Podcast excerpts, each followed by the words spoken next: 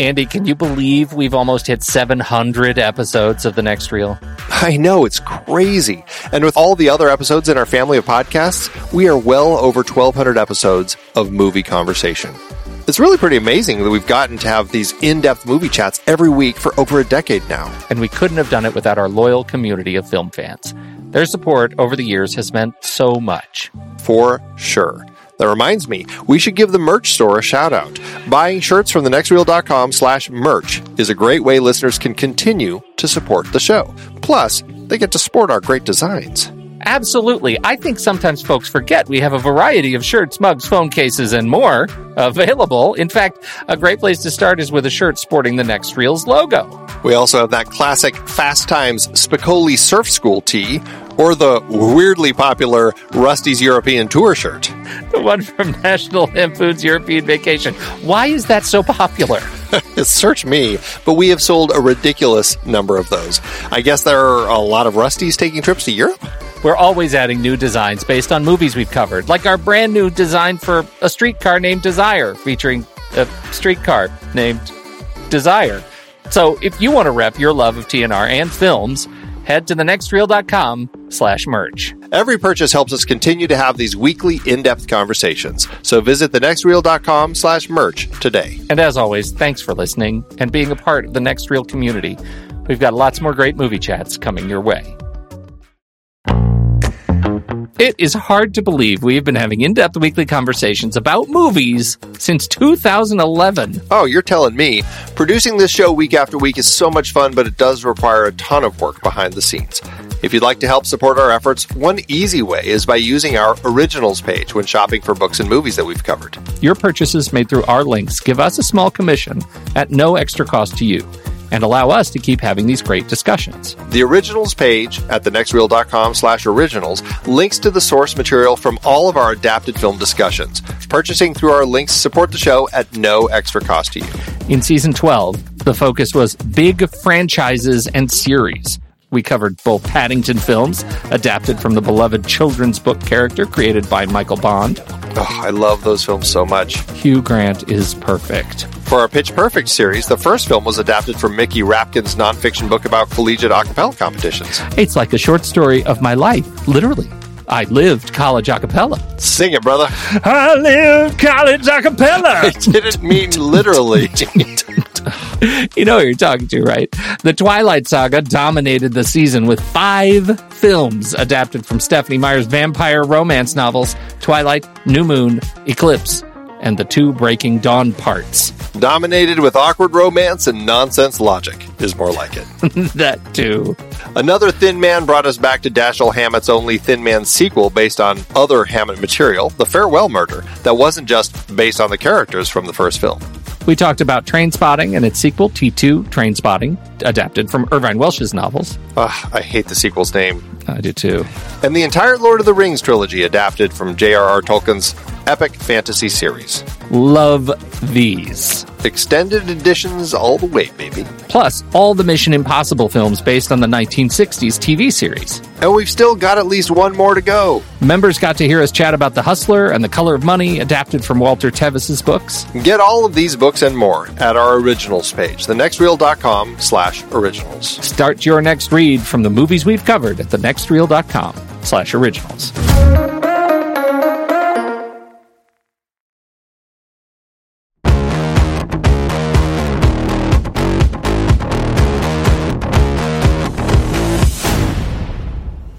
I'm Pete Wright.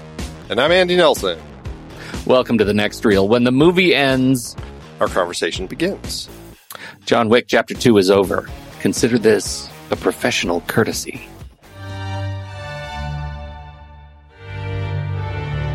Welcome to Rome. Is this a formal event or a social affair? Social.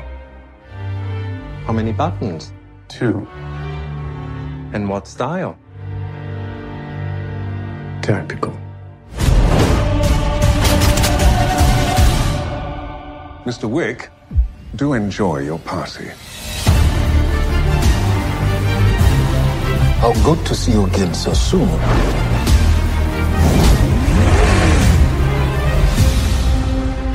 You have no idea what's coming. You want a war? Or do you want to just give me a gun?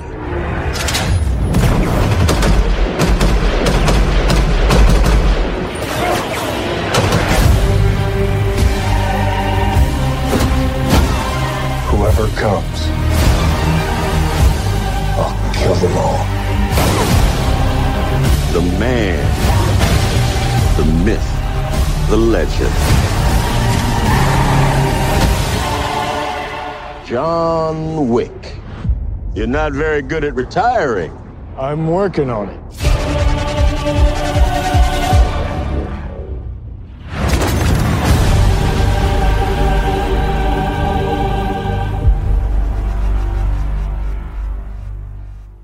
All right, Andy. John Wick Chapter 2. That's where we are. We're talking about John Wick Chapter 2. We're in the middle of our great franchises year, and we're, we're wrapping it up. We're in the bottom half, and uh, John Wick is a big one.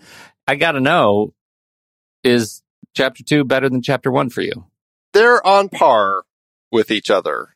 I, I think it's enjoyable. You know, I um, I like that they're continuing to build the world here with the Continental, and now you have uh, more of this backstory involving this uh, impossible task that John Wick had accomplished in order to get out, and how he got to that point by um, you know having this blood oath with this um, this person that we meet in this film, uh, Santino, and uh, who you know that that starts creating this bigger world where now we're getting this um, the the Camorra, the kind of the Italian mafia involved into this story, and we're getting more of the Russians with, uh, I mean, a little bit at the beginning with like uh, uh, Viggo's brother that Peter Stormare is playing, and uh, it's it's an interesting continuation of the story, and considering. I don't know. My understanding is that they really had planned on the first film being one film, they found a way to kind of develop this in an interesting way that expanded the world and continued to grow the the world building here and make it really interesting and exciting and I I definitely enjoyed it. But I wouldn't say I enjoy it more or less than the first one. I think that's weird, and it makes you a weird person. well, do you enjoy this one more or less than the first one? Like you're saying well, that, I like, just liked. No, no, no. I know. I liked this. I, I am surprised, uh, and we can talk about why after uh, you know after the break. But uh, I'm just surprised because this one is so bent on world building that I didn't know what I was going to get with your reaction to this movie. Because one, it expands the world significantly, but two, to your point, one was supposed to be one.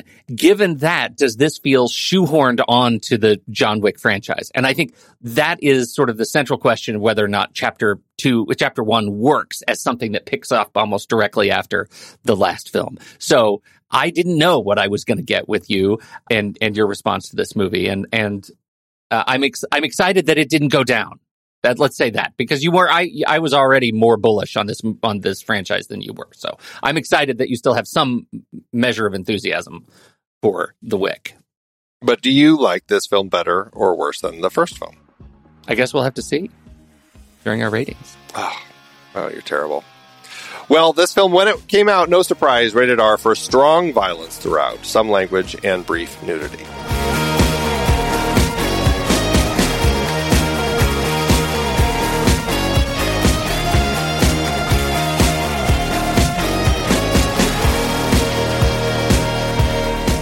Actually, let's start our conversation there with the nudity. I think it's interesting for a franchise that is so uh, hell bent on making uh, it as as violent as possible with a lot of uh, amazing stunts, a lot of gun work. Um, just, I mean, it's really a violent franchise. And then allowing it to keep the R rating specifically for the violence and really limiting the nudity to no nudity. It's just like, I mean, we have our Italian head of the Camorra, Gianna John basically has to come and assassinate her uh, because of this blood oath that he made with Santino in order to uh, accomplish his impossible task. And he doesn't want to do this, but he has to, and she understands it, but she refuses to let him, and she kills herself instead, and then he shoots her in the head. Um, but she does so by stripping naked, hopping into her giant bathtub. I don't know, is it a bathtub at that point? It's just kind of a swimming, mini swimming Almost pool. A pool. It's a mini Yeah. pool. um, and uh, uh, slits her wrists. Um, eh, but they do it in a way where we're never really seeing uh, the nudity. And I'm not, uh, I'm not complaining like how dare they not show the nudity. But I found it so interesting in a film that's like, you know what, it's going to be rated R anyway because of all the Yeah. stuff that they're doing. That they choose to specifically say our R rating is going to be just for the violence. It's not going to be because of this because we're seeing this naked woman here. I found that to be interesting, and um, I don't know. I what are your thoughts on that decision? Yeah, I once again like uh, it just feels like it shines a light on on the prudishness of sort of Western domestic audiences, like that that we're so terrified of nudity, but we'll see like we'll show you the inside of somebody's brains, but we won't show you know you know what I mean. Like it it just feels strange. It, it, it feels strange to me. But do you think that was their reason? I don't know. Part of me, I like, I look at Stahelski, and like, this is one of the things that I think is a real showcase of this movie. Is it's it's another stunt person's film, right? Like, this is a movie that showcases stunts and fighting, and and it does it in a way that I think, you know, compared to the first movie, is even more of a stunt person's film because the camera sits way far back on a lot of really principal fight choreography. It lets you see everything. It lets you really showcase what these people are about. And I think, to your point, like putting some nudity in there is kind of a distraction from what this movie exists to do. Like this is the this is the movie's reason for being, and maybe nudity is a distraction of it. But when you put almost nudity and don't show like the the whole and don't show it, does it eh, does it ever sort of take you out of a particular scene? This is a person who took off her clothes to get in a bathtub and it was shot in you know in, intentionally to keep it sort of uh, obscured. And is that weird? I don't know. It it feels a little weird. Well, it just feel, felt intentional to me, and uh, and to that end, I don't know if that was. I I'm not exactly sure directorially uh, if they were just saying that's not John's world. John's world isn't about you know hot babes and and nudity. His world is violence, and so by choosing to have her death as a naked woman in a tub be shot largely from uh, you know in a way where we're either close enough where we're not seeing it's cropping everything off or we're so far away that you just can't see anything. Everything's obscure. I found it to be just an interesting decision on his part to say our film is not about that. It is just about this world of violence that these people inhabit. Of which of which she is a part too right Of course, of course. But you know, there there is a part about um, that scene that I think is actually quite special for his character. That uh, you know, after she slits her wrist and she, you know, relaxes back into the tub, you know, stigmata style, right? She he goes around to the backside and holds her hand. Like that is a that's more intimate than any sequence of nudity we could be shown, right? Is it that is the value that he puts on this relationship. And in terms of world building, the weight it puts on the value of the blood marker, which is an artifact of John Wick 2 that is new. And uh, I, I think demonstrates his allegiance to it. And I think that is a, that makes this really complicated in a way that I think is, is satisfying above and beyond any potential sort of prurience. Yeah, no, I, I, it, I think it all boils down to the world building here. I mean, we had a lot of women in um, skimpy swimsuits in the last film when we went to uh, Alfie Allen's spa that he, you know, they were all hanging out in, right? But again, it wasn't specifically about that. It was really about kind of the life of de- debauchery that he was leading. And maybe that's why to a certain extent he didn't fit into the world as well as his dad. Yeah. um, because he was he clearly was this idiot child who just didn't understand the bigger picture. And obviously that kind of kicks this whole franchise off And so in this film, yeah, it's not about that. And I do think that's really interesting. And that hand holding scene, the world building we have, the relationship, her understanding of why John is there as soon as she said, as soon as he explains, you know, it's because of the, um, the, Yeah. I have no choice. yeah, I have no choice because of your brother. She gets it and she then chooses to make her own choice. And I, I just found it to be a really fascinating way for this story to evolve and for these characters to play. So I, I, it's, it definitely is an interesting world. So I have, I have a question. Um, speaking of the world building, John Wick is allegiant to the rules of the world in which he inhabits, right? We agree? For the most part. Obviously at the end, he's not so allegiant. less allegiant, less allegiant over time. I'm curious at the beginning. I, I mean, I, and, and it was clearly enough for me because I love this movie. Like, I, I think it's, I think it's great, but it, it is curious to me on this watch that the call to action, the, the hero refusing the call when Santonio or D'Antonio, Sant- Santino D'Antonio shows up and says, uh, "You owe me, man. You, I, I helped you. Now you have to help me by the rules. We have blood marker, etc." That John was in a place where he would say no. He's allegiant to every other bullet in the rule book, but here he says no. And every case that is made by other characters throughout the movie is why are you surprised that he blew up your damn house like how he could have he should have killed you but he didn't why are you surprised that this happened and i'm not sure i ever got the point where john recognized why he did that right like why did he why did he say no That's a good question. And it is an element that I, uh, I don't know if it works that well for me that he, uh, that he does try saying no at that point. I don't know if it ties into the fact that that particular blood oath that he made with Santino was so that he could get out. The first film, that whole story, it wasn't necessarily him coming back, even though he's kind of like, yeah, I think I'm back. Uh, it was really to avenge his wife and uh, kind of the the symbols of his life with her. And essentially, I felt like by the end of the film, he was trying to just completely return to his previous life. And so I don't know. I guess there's an element that maybe you could spin it that John was trying to tell Santino, I used that to get out of the life. I'd like you to respect me and to not do that. It did seem a little bit of a stretch that he blatantly says no. Uh, Like yeah it's it is kind of a frustrating. I don't know if it's frustrating, but it is one of those things that it does make you scratch your head. I just think that he was it a little in bit his head. Yeah, in his head, I think he was just trying to say, you know what, I really do want to be done with this.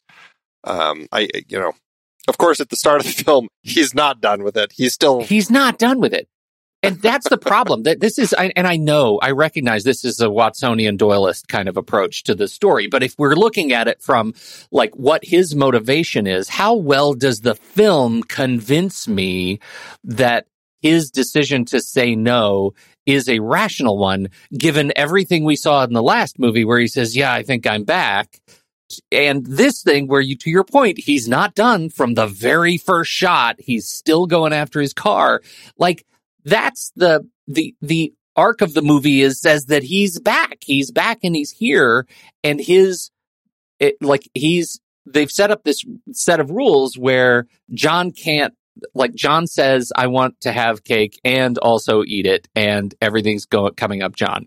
And it, the rest of the universe in which he lives does not see it that way. And I feel like the movie doesn't always make the best case that he understands that his actions are perceived by others differently than he perceives them himself.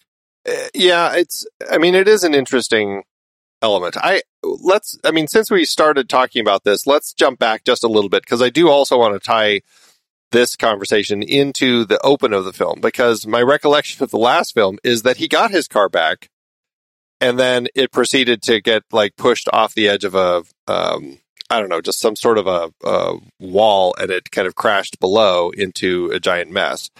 And so I didn't think that he would want it, but apparently, apparently he still really did.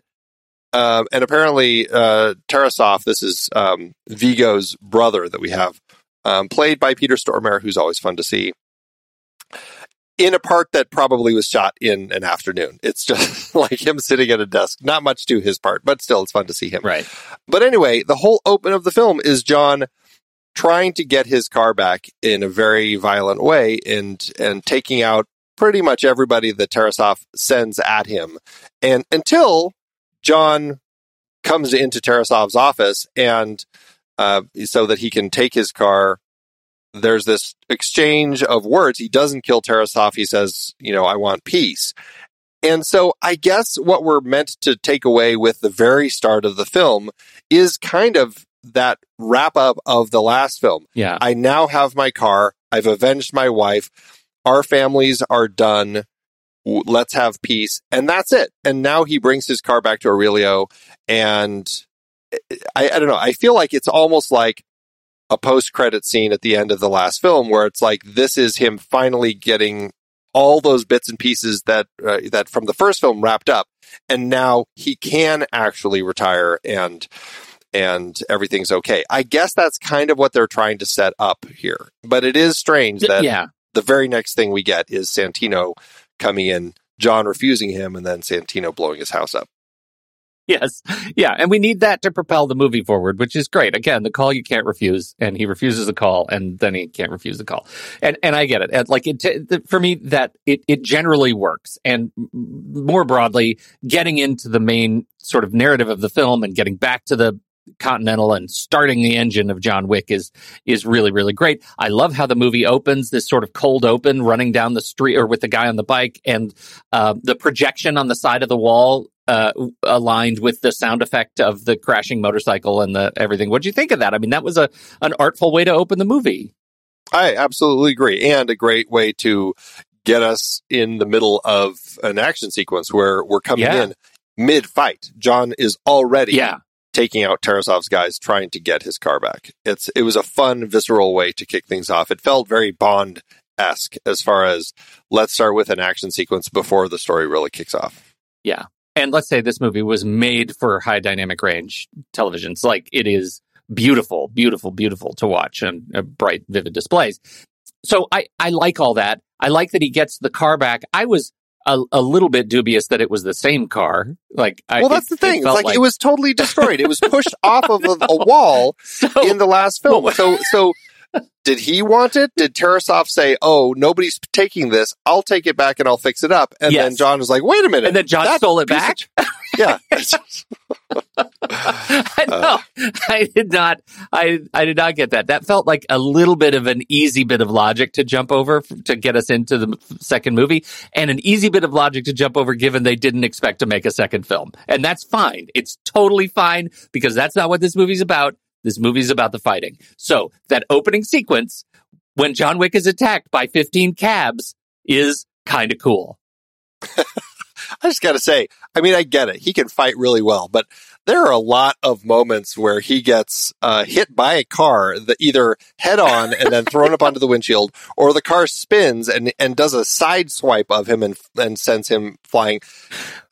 Like he is like where the- superhuman. Like he's totally superhuman. When he's when he, he the door gets knocked off his car and the other car hits the back of his car and throws John out of his car is extraordinary. And I mean, this is this movie is is made for the cringe, uh, and it's great. I mean, it's perfect.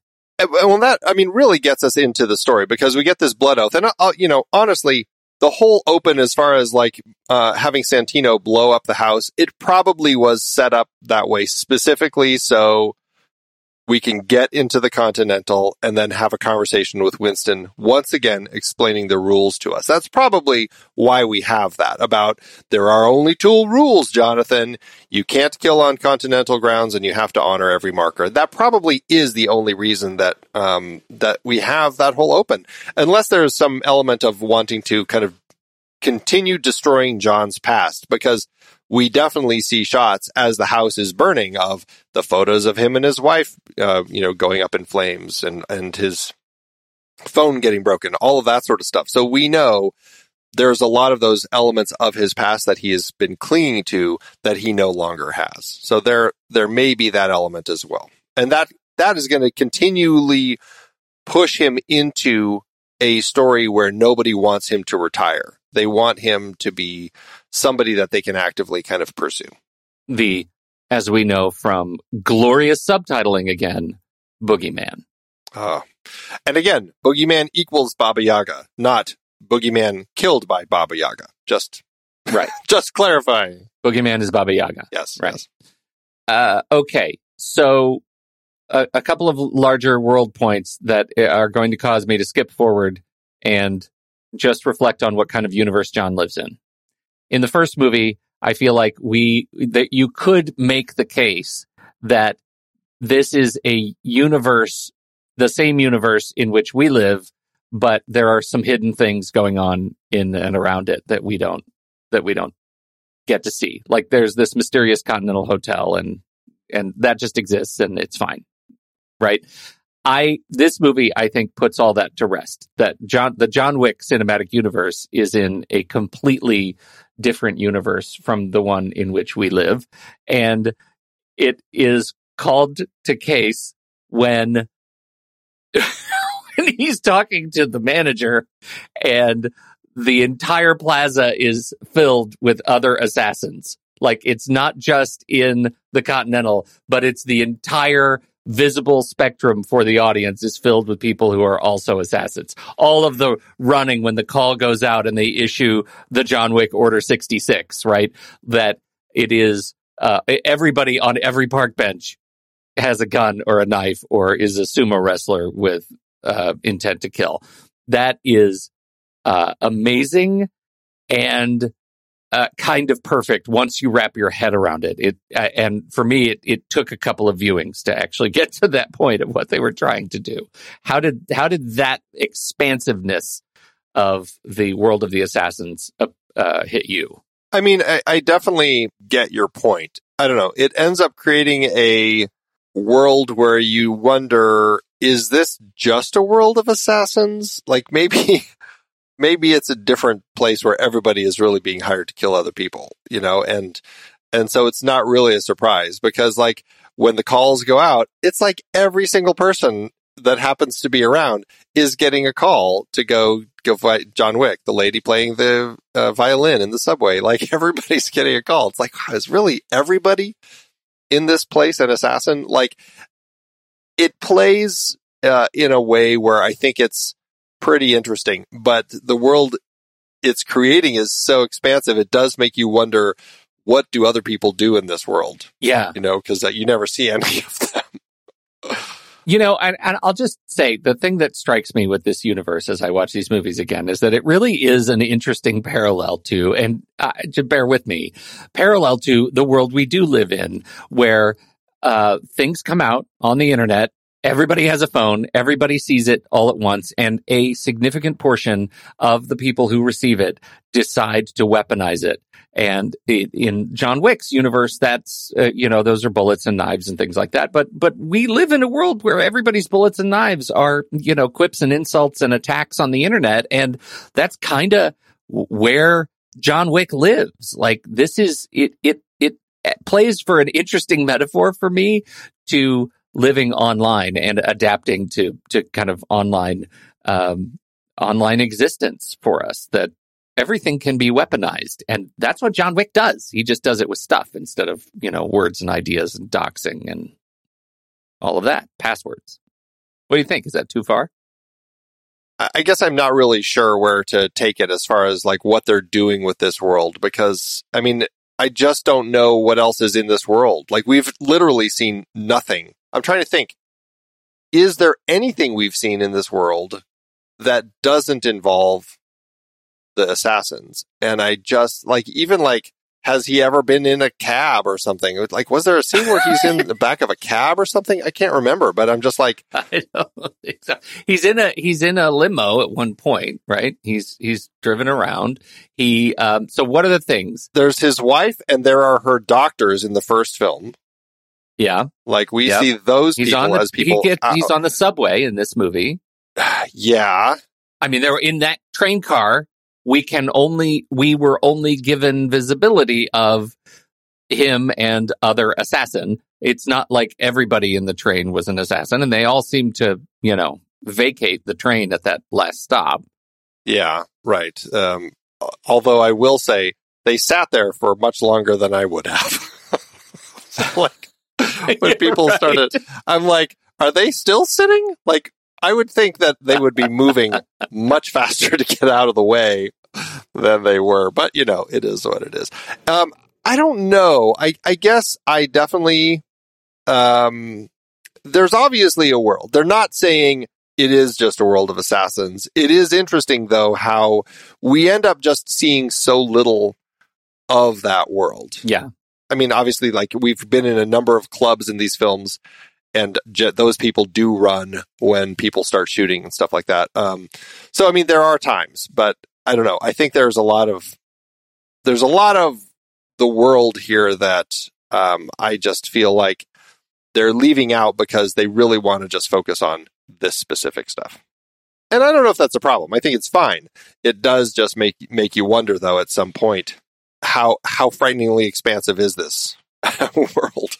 Well, exactly, and and that's one of the things about this movie that's interesting. Like when when it goes all spy you love spy you love me, and they go to like Egypt or whatever, and you know, I feel like like taking it to the ruins, taking it to Italy, to Rome, like doing all of that, uh, uh, all of that, and showing us the same mechanisms that exist in all of these other locations. Like everybody accepts the gold coins, and they keep minting new gold coins, and it's all really really great, but it the the fact that this is so pervasive that at any any moment you could you know spit and hit somebody who's in the trade right? In the assassin trade i think is really an, an interesting exploration on you know the invisibility of so many artifacts of culture that we don't actually notice day to day. Like the stuff we don't see when we're walking the dog you know? Like who knows if there's an assassin walking the dog behind me? I, i'm not the target. Who cares and uh, i i think that that's interesting Right, right, right.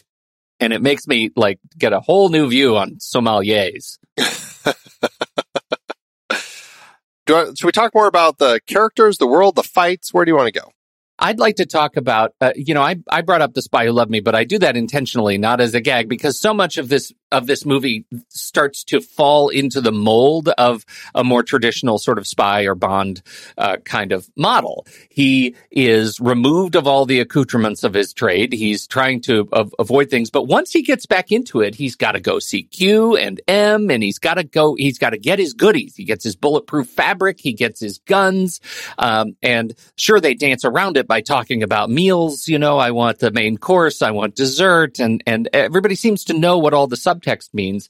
But ultimately, he is outfitting himself for war in this really subtle, subdued way that only John Wick can do. What did you think of the sort of canon of battle that exists in in this particular montage sequence that we get in in number two that we didn't get in number one? It's definitely fun. Like we're seeing. Um, I'm trying to think how many different people he goes to here. I mean, there is uh, Peter Serafinowicz. There's the cl- um, the uh, clothing guy, the the- yeah, the, the map tailor, guy, the weapon guy, map, map um, guy. Right, right, right. Yeah. Yeah, It- maybe it's just those three. I think it's um, those three. it's i mean it is kind of it, it's fu- it fits in i mean i guess that's the thing like all of these different bits tie in to kind of help create this world in a much more expansive way than normally we would see and and so i think it is interesting that it's i mean like how does peter serafinowicz stay in business like just selling weapons to these these assassins again it speaks to how large this world is and the tailor who ta- who tailors clothing with uh, like the the bulletproof linings sewn into them, so you can have these fabulous suits. Yes, You're still going to feel it. You're not wearing a bulletproof vest underneath it, but uh, you're not going to get shot. And so it's like, okay, interesting. Like we're they're definitely creating a very fascinating world that's born to fight, born to um, you know have these massive stunt scenes while still looking great. And I think all of this, I mean, having especially Peter Serafinowicz, who has that kind of British, you know, raising his nose sort of presence anyway. Like there's something about him that I just I like. He fits into that sort of role. It speaks to what they're painting of this world as kind of an elite world. And that is something that I think is interesting, especially because not only are we painting this elite world of these assassins, I mean, they're ridiculous as far as like the fancy clothes they're wearing, these places that they're partying, like all of this stuff is such high end 1% sort of assassin world.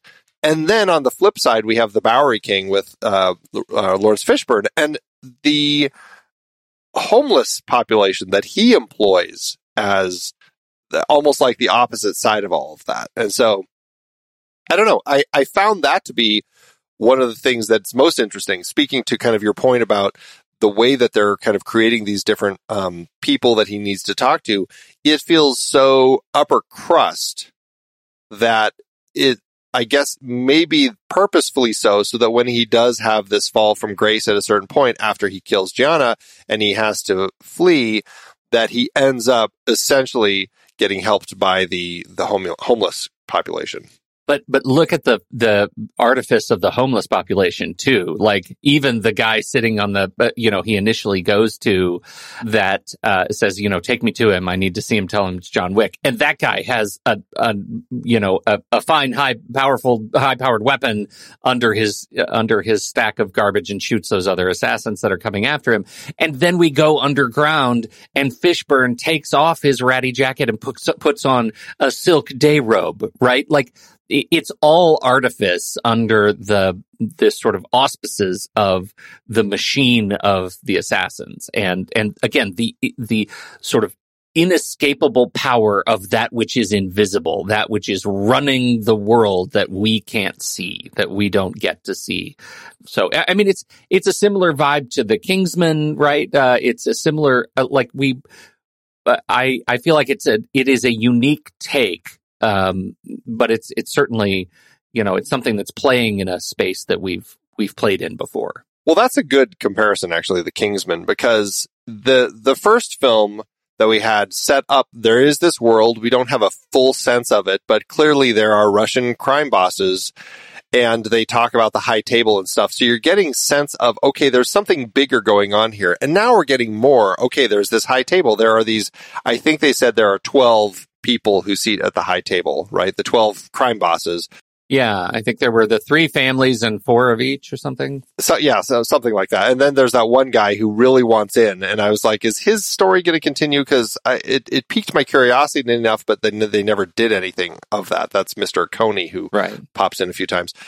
Um, but anyway, yeah. So Gianni and uh, or Gianna and Santino's dad dies. Gianna gets the seat at the table. Her brother wants it. That's the thing that spurs on this whole thing. He wants the seat at the high table and then John realizes if he gets that, that, which is why he goes after Santino after he um, follows through on, on clearing the blood oath, that he's going to basically take over New York and destroy all of that. And so that kind of spurs our story, like the second half of our story on after Gianna is killed.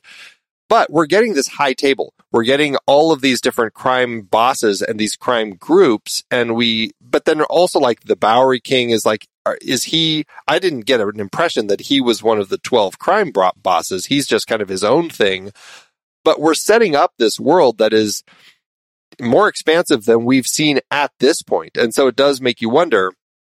And I honestly, I can remember nothing about the third film except for a fight in a library. Like that's really where my brain, like I just, these films kind of disappear for me because it's just so much of this, like this it's fun fighting, it's fun world building, but it's also I just I don't know, it doesn't stick for some reason. But so I'm I'm trying to remember like how much more of the crime families, these 12 bosses, the high table, how much more do we get as the story continues? And by the time we get to the fourth one and the promised fifth one, like where are we going to be going with all of this? Is it going to be something that they continue developing or is this kind of as developed as it gets? I just I'm curious. And I, I feel like I haven't seen the third one as as many times as I've certainly as I've seen the first one, and so my memory of it is weirdly a little shaky, particularly after watching these two in so close uh, proximity. I I know that you know we go even further into this world, um, and um, I I don't have a real negative memory of it, sense memory of it, but I'm excited to watch it and see where we go with four. I think uh, I'm still at this point. I'm still very much in for John Wick. Oh yeah, I'm. I mean, I I definitely enjoy the films. I don't. I don't um, have issues. Yeah, we talk about use of color to move us through the movie. I find this movie is more opinionated even than the first one in terms of color timing and lighting for to move us through locations. Did you get that sense? We're definitely getting a lot of neon, like a continuation of this exploration, and I found it to be just beautiful. Like this film is just stunning to look at. Uh, Dan Laustsen, a Danish cinematographer, has joined the team as the cinematographer here. He had worked with like Ole Bornedal on things like Night Watch and Guillermo del Toro starting with Mimic, um, somebody who's done a lot of really beautiful films and coming into this world here um, through the rest of them up, up to this point. And I love the way that this film looks. It's just gorgeous. And not only is the film gorgeous, but they find locations that are just stunning to look at, especially when they shoot them the way they do. By the time we get to the museum and we're in the that hall of mirrors and that reflections place.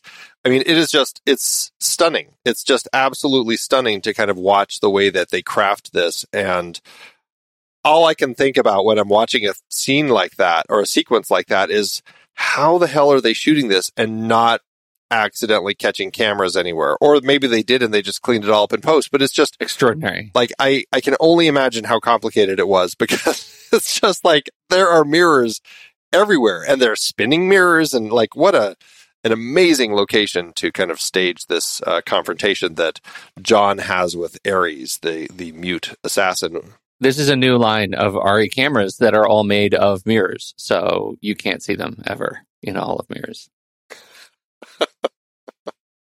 you didn't know that. That's a new bit of technology I just taught you about. That's, That's right.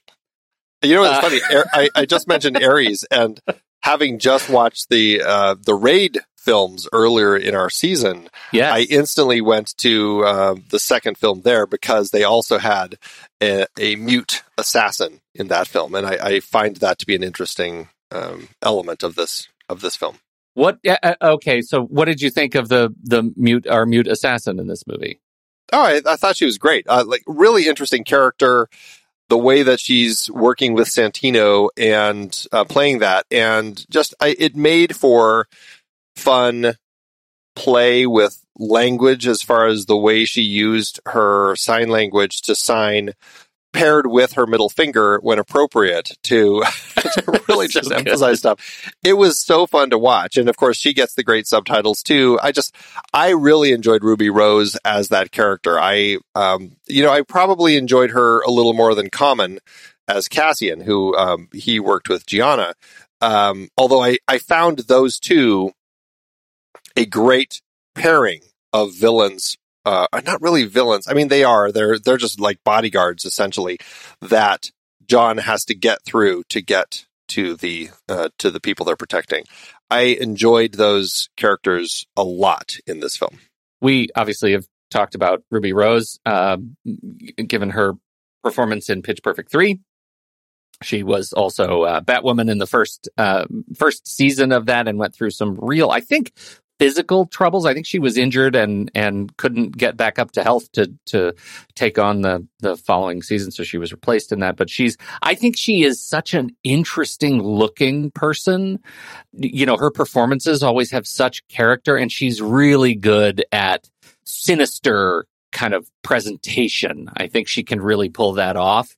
I, you know, I'm I'm not sure what I think about having a, a having a, a, hearing actor in this kind of a role. I think there are a lot of there. You know, maybe it wasn't as even as vogue when this movie came out to to um, you know cast you know for the for the particular role. But I know there are a lot of actors. We've certainly learned more and more actors are are uh, you know certainly capable of of uh, performing in roles like this and who actually have that shared lived experience. I, I don't know. She was really great, and I think uh, there are other options to for casting roles like this. If if that was really the important part of this character, they they could have cast it better. Oh, so you didn't like her? I did. I like her. She was great. I liked her, and she was great. And I also wonder if a uh, a hearing impaired actor would have been a, a more interesting character. I always I watched her, and I think after watching movies like Coda, like I felt like her sign was uh, artifice. Like I because I know she's a hearing actor, and so as I, I just she, she it took me out of it a little bit, and so I was wondering why did they make her why did they make her hearing impaired? What was the purpose of that? I, I don't know. I guess I just found it to be an interesting character element. You know, I, I enjoyed the idea that it was a mute assassin, and um, I don't know. I thought she was pretty interesting. I didn't think that she was deaf. She's just mute.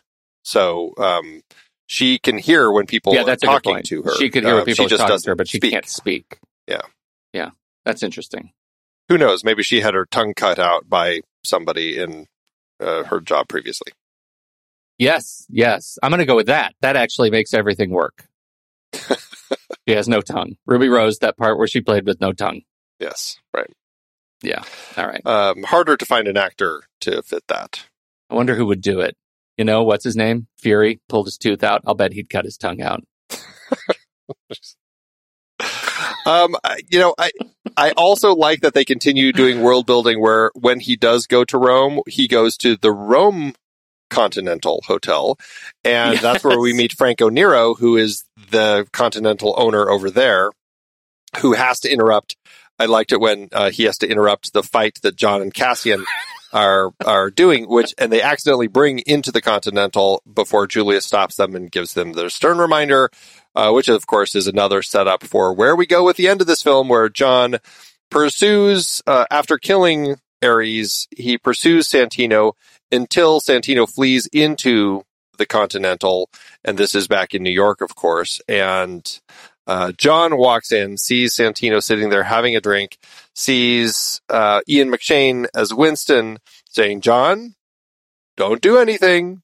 You're going to get in trouble. And then John is basically like, screw that, pulls out his gun, shoots, uh, shoots uh, Yeah. Santino, and thus uh, basically avenging himself. But going to your point about the decision John makes early in the film to try to get away from having to stick with the rules. This is again John saying, "You know what? I'm not going to stick with the rules here. I'm I am so upset and I um, and really irritated with Santino. I'm going to kill him anyway, knowing full well that now he is excommunicado, and uh, Winston at least gives him an hour to uh, give him a head start to allow him to kind of start running before everybody in the world starts chasing him. And that is where the film leaves us, ending on a cliffhanger, which is interesting. That's that's to me filmmakers saying people liked our movie so much, the first film, we're going to continue this world and we're going to end it on a cliffhanger, which pretty much you know forces the studio to say we'll give you the money already to make the third one. Yeah. I dare you to not let us have a, a third chapter. I triple dog dare you. Yeah. I mean, how do you think? Uh, so, speaking to the point earlier about John choosing to or trying to get out of having to follow the rules, as far as not wanting to follow through on his blood oath with uh, Santino, how does the end play for you? As far as John coming in, breaking the rules blatantly right in front of Winston by killing Santino. Um, like, do you like do you like all this? I, I do because at that moment it's a moment of um, of I I, I uh, imagine it's a moment of heightened emotion. Right? He's been uh, this this has been his mission, and he is not going to let Santino cheat by hanging out and eating all this wonderful food in the Continental for as long as he can. Essentially, to barricade himself in the the hotel, and so for John to act on emotion is an outsized uh, sort of blip in his character arc, and I believe it. I believe he would have done it. I would have done. I would have done the same, right? Like I, I'm not. If if I were in a universe and I were an assassin and this were easy for me to kill people, then it would. It, I can totally see how John Wick would get there. It doesn't take me out of the film. different than the opening when John is in his home and he's in a place of comfort and he's being confronted and he has time to stop and think about the implications of what he's doing. I get the feeling that John is not thinking about the implications of what he's doing here. It's it's definitely a uh, a moment of emotion that he has here, and I suppose it's his way of I, I don't want to say rubbing his rubbing uh, Santino's nose in it, but maybe thumbing his nose. I don't know if that's right either. He is basically Santino is the one who forced him into this whole thing. Right. It is kind of his way of telling Santino, I wanted out. I was willing to break the rules. I was trying to break the rules so that I didn't have to follow through with you. Yeah.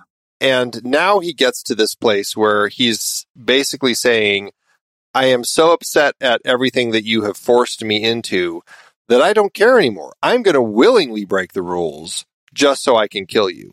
It's an interesting shift in his um, his focus and the way that he's seeing everything at that point. I, I find it to be I, I, find it actually works quite well. And you know, I I that was one thing I really enjoyed about this film is that they end it this way. They they choose this uh, the way to kind of have it end, and plus it gives us that fantastic final comfort, uh, conversation between Winston and John um, as they're uh, talking. Like there's some just great lines there as as they're wrapping up the film.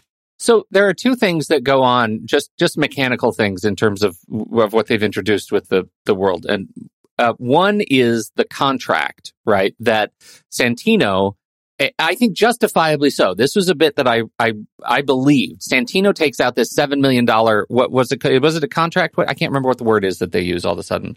Some note or something. He calls the operator, the 1950s operator who's all tattooed, which I thought was great, and he takes out this this note against John after discovering that John has killed his sister. So what kind of a brother would I be if I did not attempt to avenge my sister's death? Right. That was great. And we're, we're in the tunnels. John is accosted by, uh, Ruby Rose and her minions. And it's the blue tunnel, beautiful color uh, scope. And, uh, John has planted all the weapons there. And then he, there's a great fight. And we discover that Santino has called out this note. Everybody's out to get John. Okay. I buy that. What I struggle with is Ian McShane calling John excommunicado. Is excommunicado inextricably linked to like a renewal of the contract?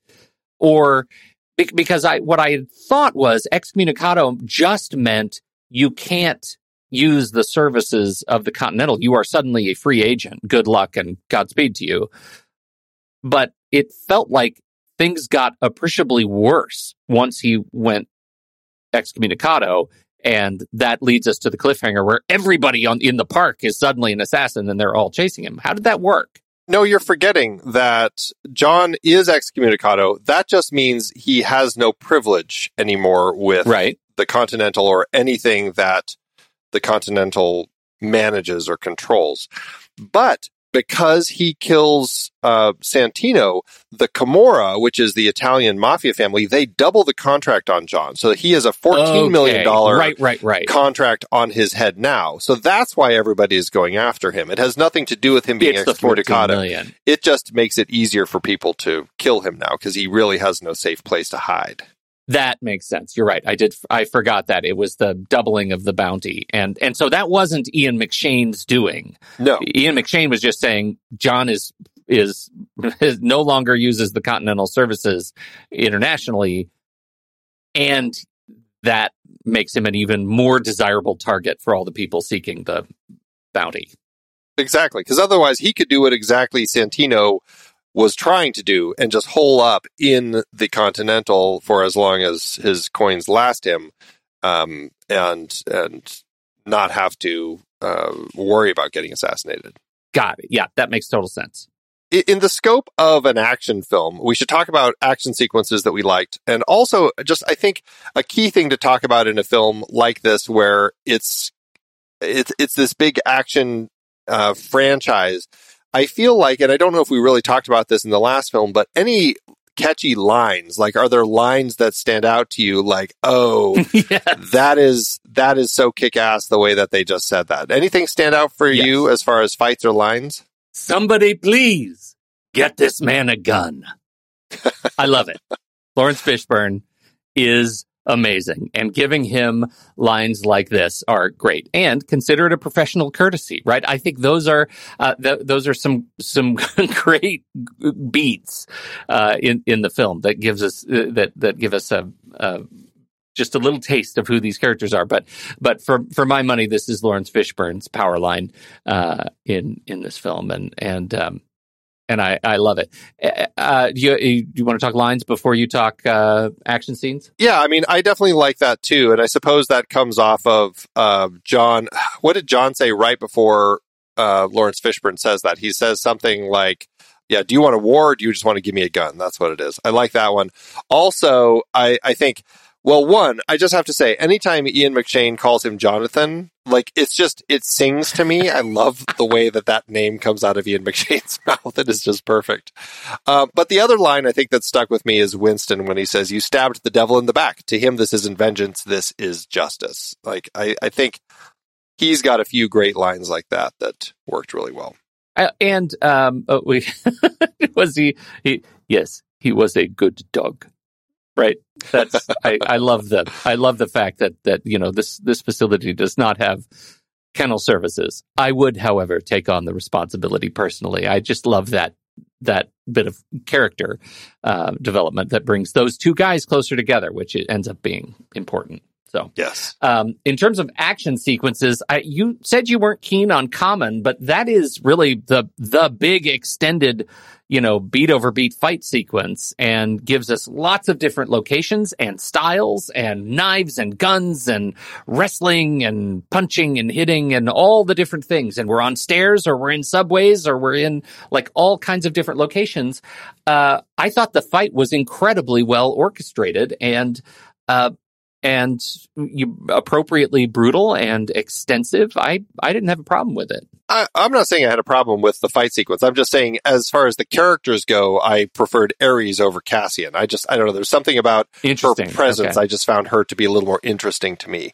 But I do like Cassian in the part, and he and Keanu Reeves are fantastic at going toe to toe. I really liked the two of Yeah. them on screen together. For sure. I um, I'm trying to look through my notes here as far as the different fights. I did think it was funny. This is just a side note going back to Ares, but there was a lot of like rattlesnake sounds every time she was on screen. Like, you know, I thought that was just kind of a funny uh, audible note. Uh, yeah, the fight sequence from the uh, the catacombs all the way out into the street. Uh, that was a very extended fight, as you are just talking about.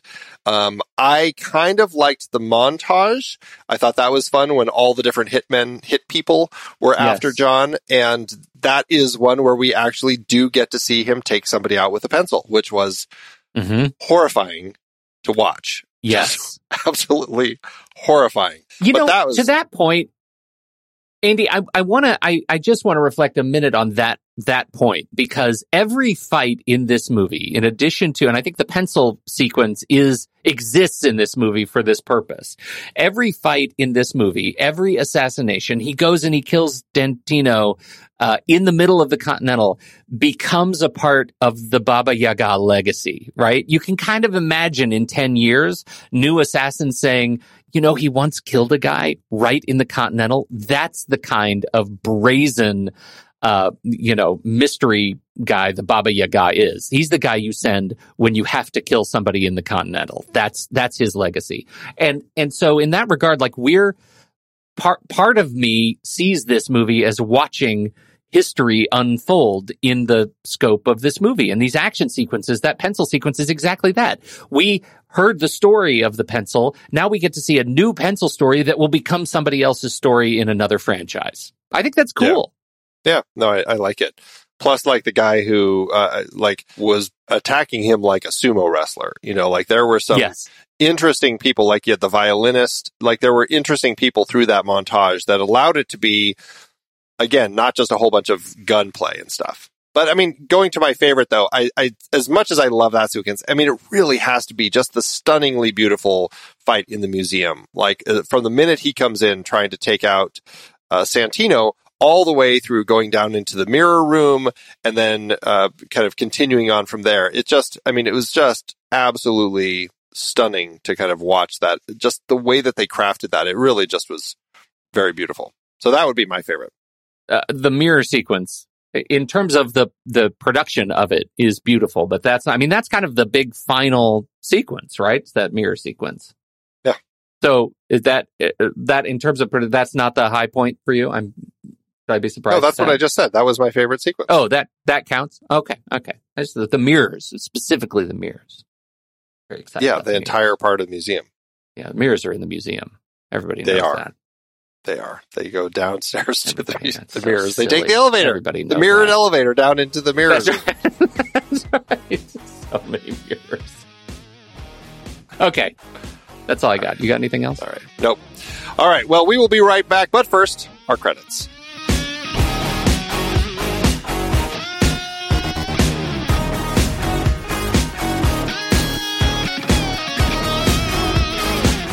The next reel is a production of True Story FM, engineering by Andy Nelson, music by Ace, Oriole Novella, and Eli Catlin. Andy usually finds all the stats for the awards and numbers at the-numbers.com, boxofficemojo.com, imdb.com, and wikipedia.org. Find the show at truestory.fm, and if your podcast app allows ratings and reviews, we would deeply appreciate it if you would consider doing just that for our show.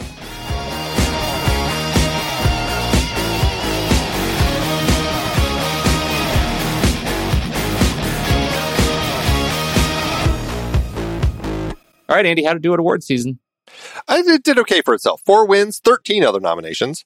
At the Golden Schmoes, uh, John Wick Chapter 2 did win coolest character for John Wick, so that's always nice.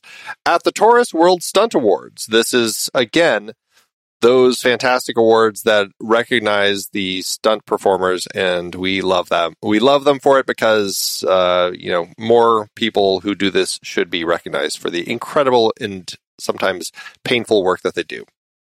Um, this film did not end up winning any, but it was nominated for four. It uh, was nominated for Best Stunt Coordinator and or Second Unit Director for Claudio Pacifico, but lost to Wonder Woman. Best Fight, John Wick uh, was nominated for the sequence when John fights an attacker in a European city using weapons and martial arts. The fight features a multiple story stairfall by both stunt performers. So that's the fight with Cassian. Uh, lost to Atomic Blonde, though, for the eight minute fight scene in the stairwell, made to look like it was one continuous shot and featured martial arts, fight choreography, multiple stair falls, hard hits, and big throws. The stunt double for the lead actress did all of the falls and crashes, including stair falls, smashing into a bookcase, and being thrown onto a table. So there's that. So there's that. It's also nominated for Best Work with a Vehicle when John drives his vintage Mustang through a warehouse and around a shipping dock while evading bad guys in yellow cabs and a motorcyclist. High speed maneuvers, crashes, and drifts are featured, but lost to Baby Driver when the red Subaru performs aggressive driving maneuvers to outrun and outwit police in the wake of a bank heist. The Subaru drives through city streets, drifting through intersections and turns and causing other cars to crash in its wake. CGI was only used to add a vehicle in an alley where the lead car does a slide and evades a real reversing truck and a real parked car- truck at the end of the alley. Which was crazy. It was Let's crazy. say that was fantastic. Yeah. Absolutely. Uh, last but not least, it was nominated for hardest hit. This is when the stuntman is sent flying into a steel beam after being hit by John Wick's Mustang. The stuntman was ratcheted into a padded beam and the vehicle was CGI. Lost to the film Kidnap. This is when the stunt woman is hit by a vehicle, sending her roll, rolling up the windshield. As the vehicle makes a turn, the stunt performer falls to the pavement. No wires were used for the stunt. Oh God.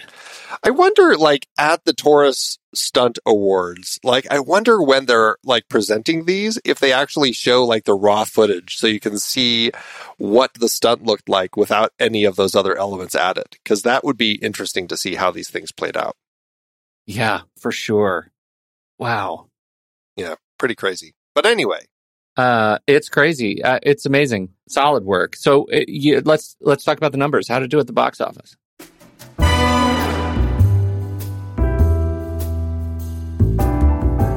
Well, Stahelski, Leitch, and Reeves got an increase in budget for round two, going up from 30 to 40 million or 48.8 million in today's dollars.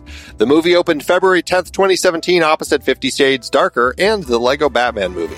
This opened in third place and stayed in the top 10 for six weeks. It did better than the first one, earning 92 million domestically and 79.5 million internationally for a total gross of 209.3 million dollars. That lands this chapter with an adjusted profit per finished minute of 1.3 million, doubling what the first film did.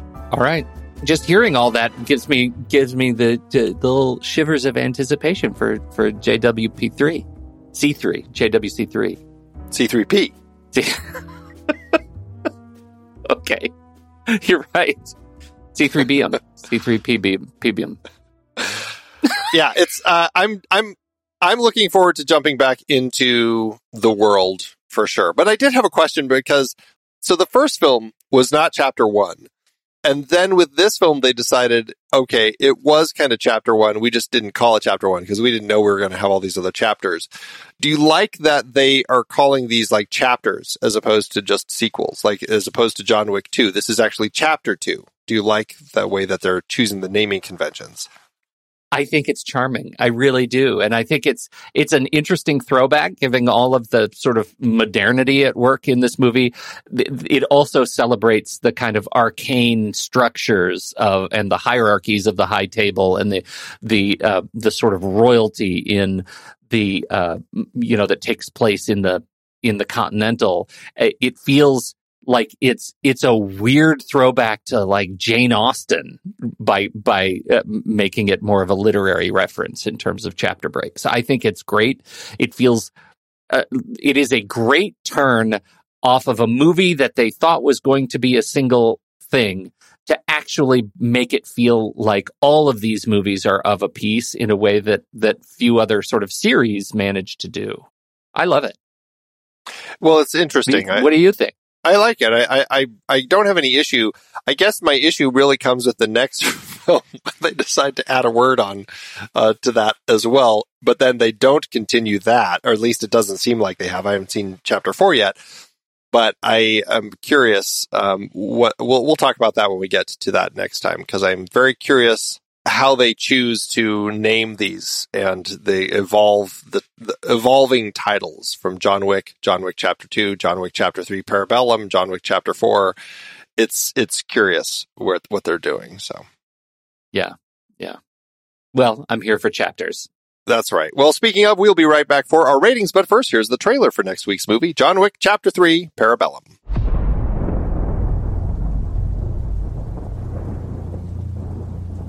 Jonathan, what have you done? To dream the impossible dream. There's no escape for you. The high table wants your life. To right the unrightable wrong. Tell me what you want. Passage. I can't help you. To reach the unreachable star. Do you expect him to make it out? A $14 million bounty on his head. And everyone in the city wants a piece of it. I say the odds are about even. Dark, five seconds. John Wick, excommunicado in effect in three, two, one.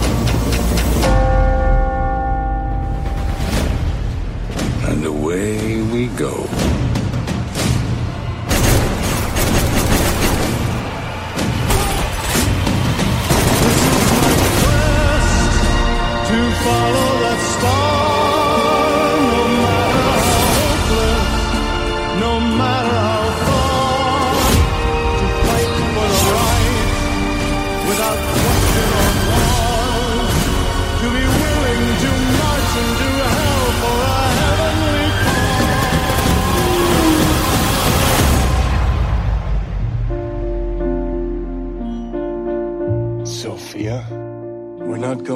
Like the old days. Just a conversation. Nothing's ever just a conversation with you, John. the unreachable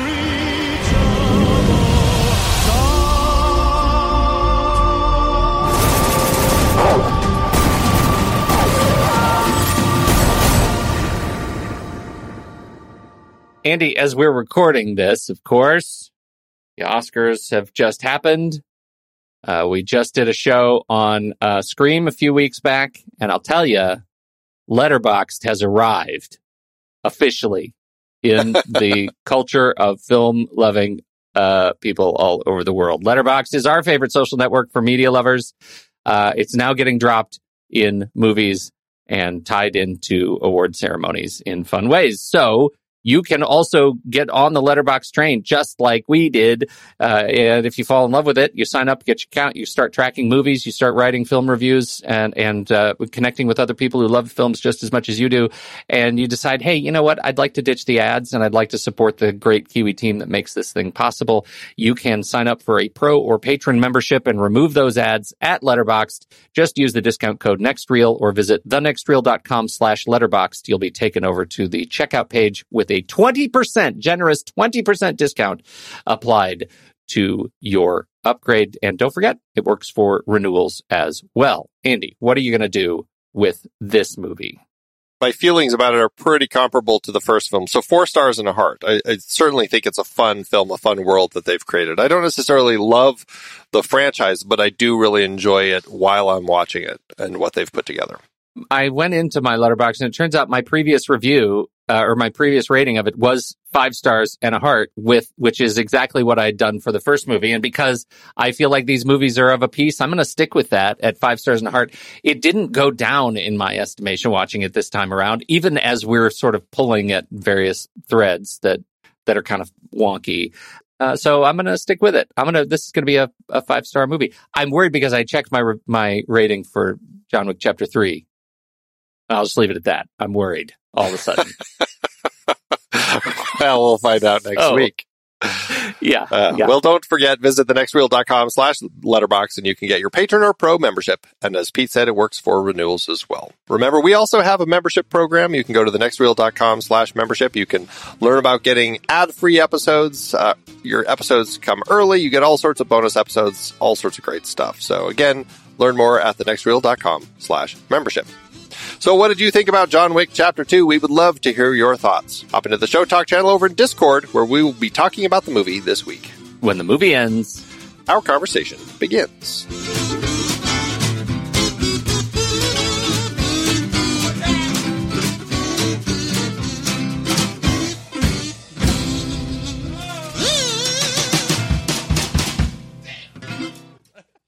Letterboxd give it Andrew. As Letterboxd always doeth. Mm, mm, mm, mm.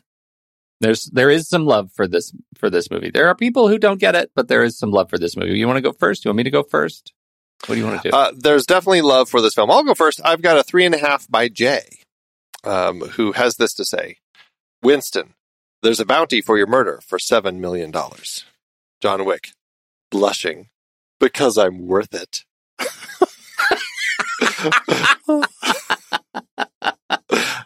yeah, that's good. That's good.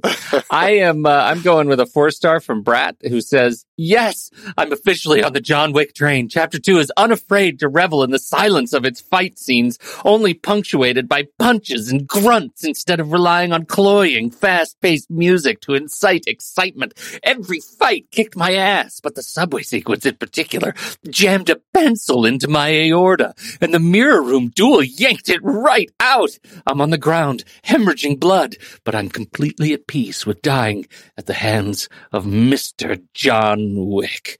In fact, I'd prefer it. Four stars from Brad. nice. So good. Ugh.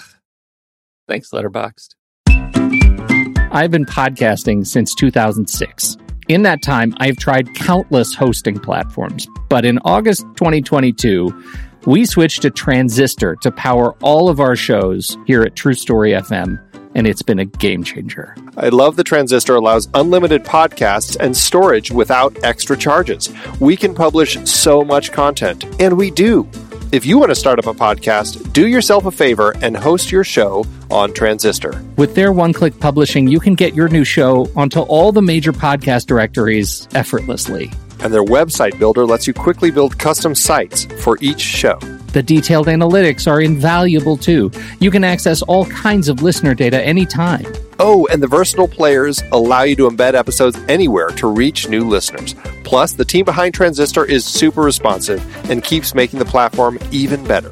After using countless hosting services over 15 plus years, Transistor has been hands down the best podcast partner for us. If you want a hosting platform to take all the worry out of getting your podcast out into the world, go to thenextreel.com slash transistor and check it out. Support our show and support your own show by going to thenextreel.com slash transistor. Start growing your podcast today.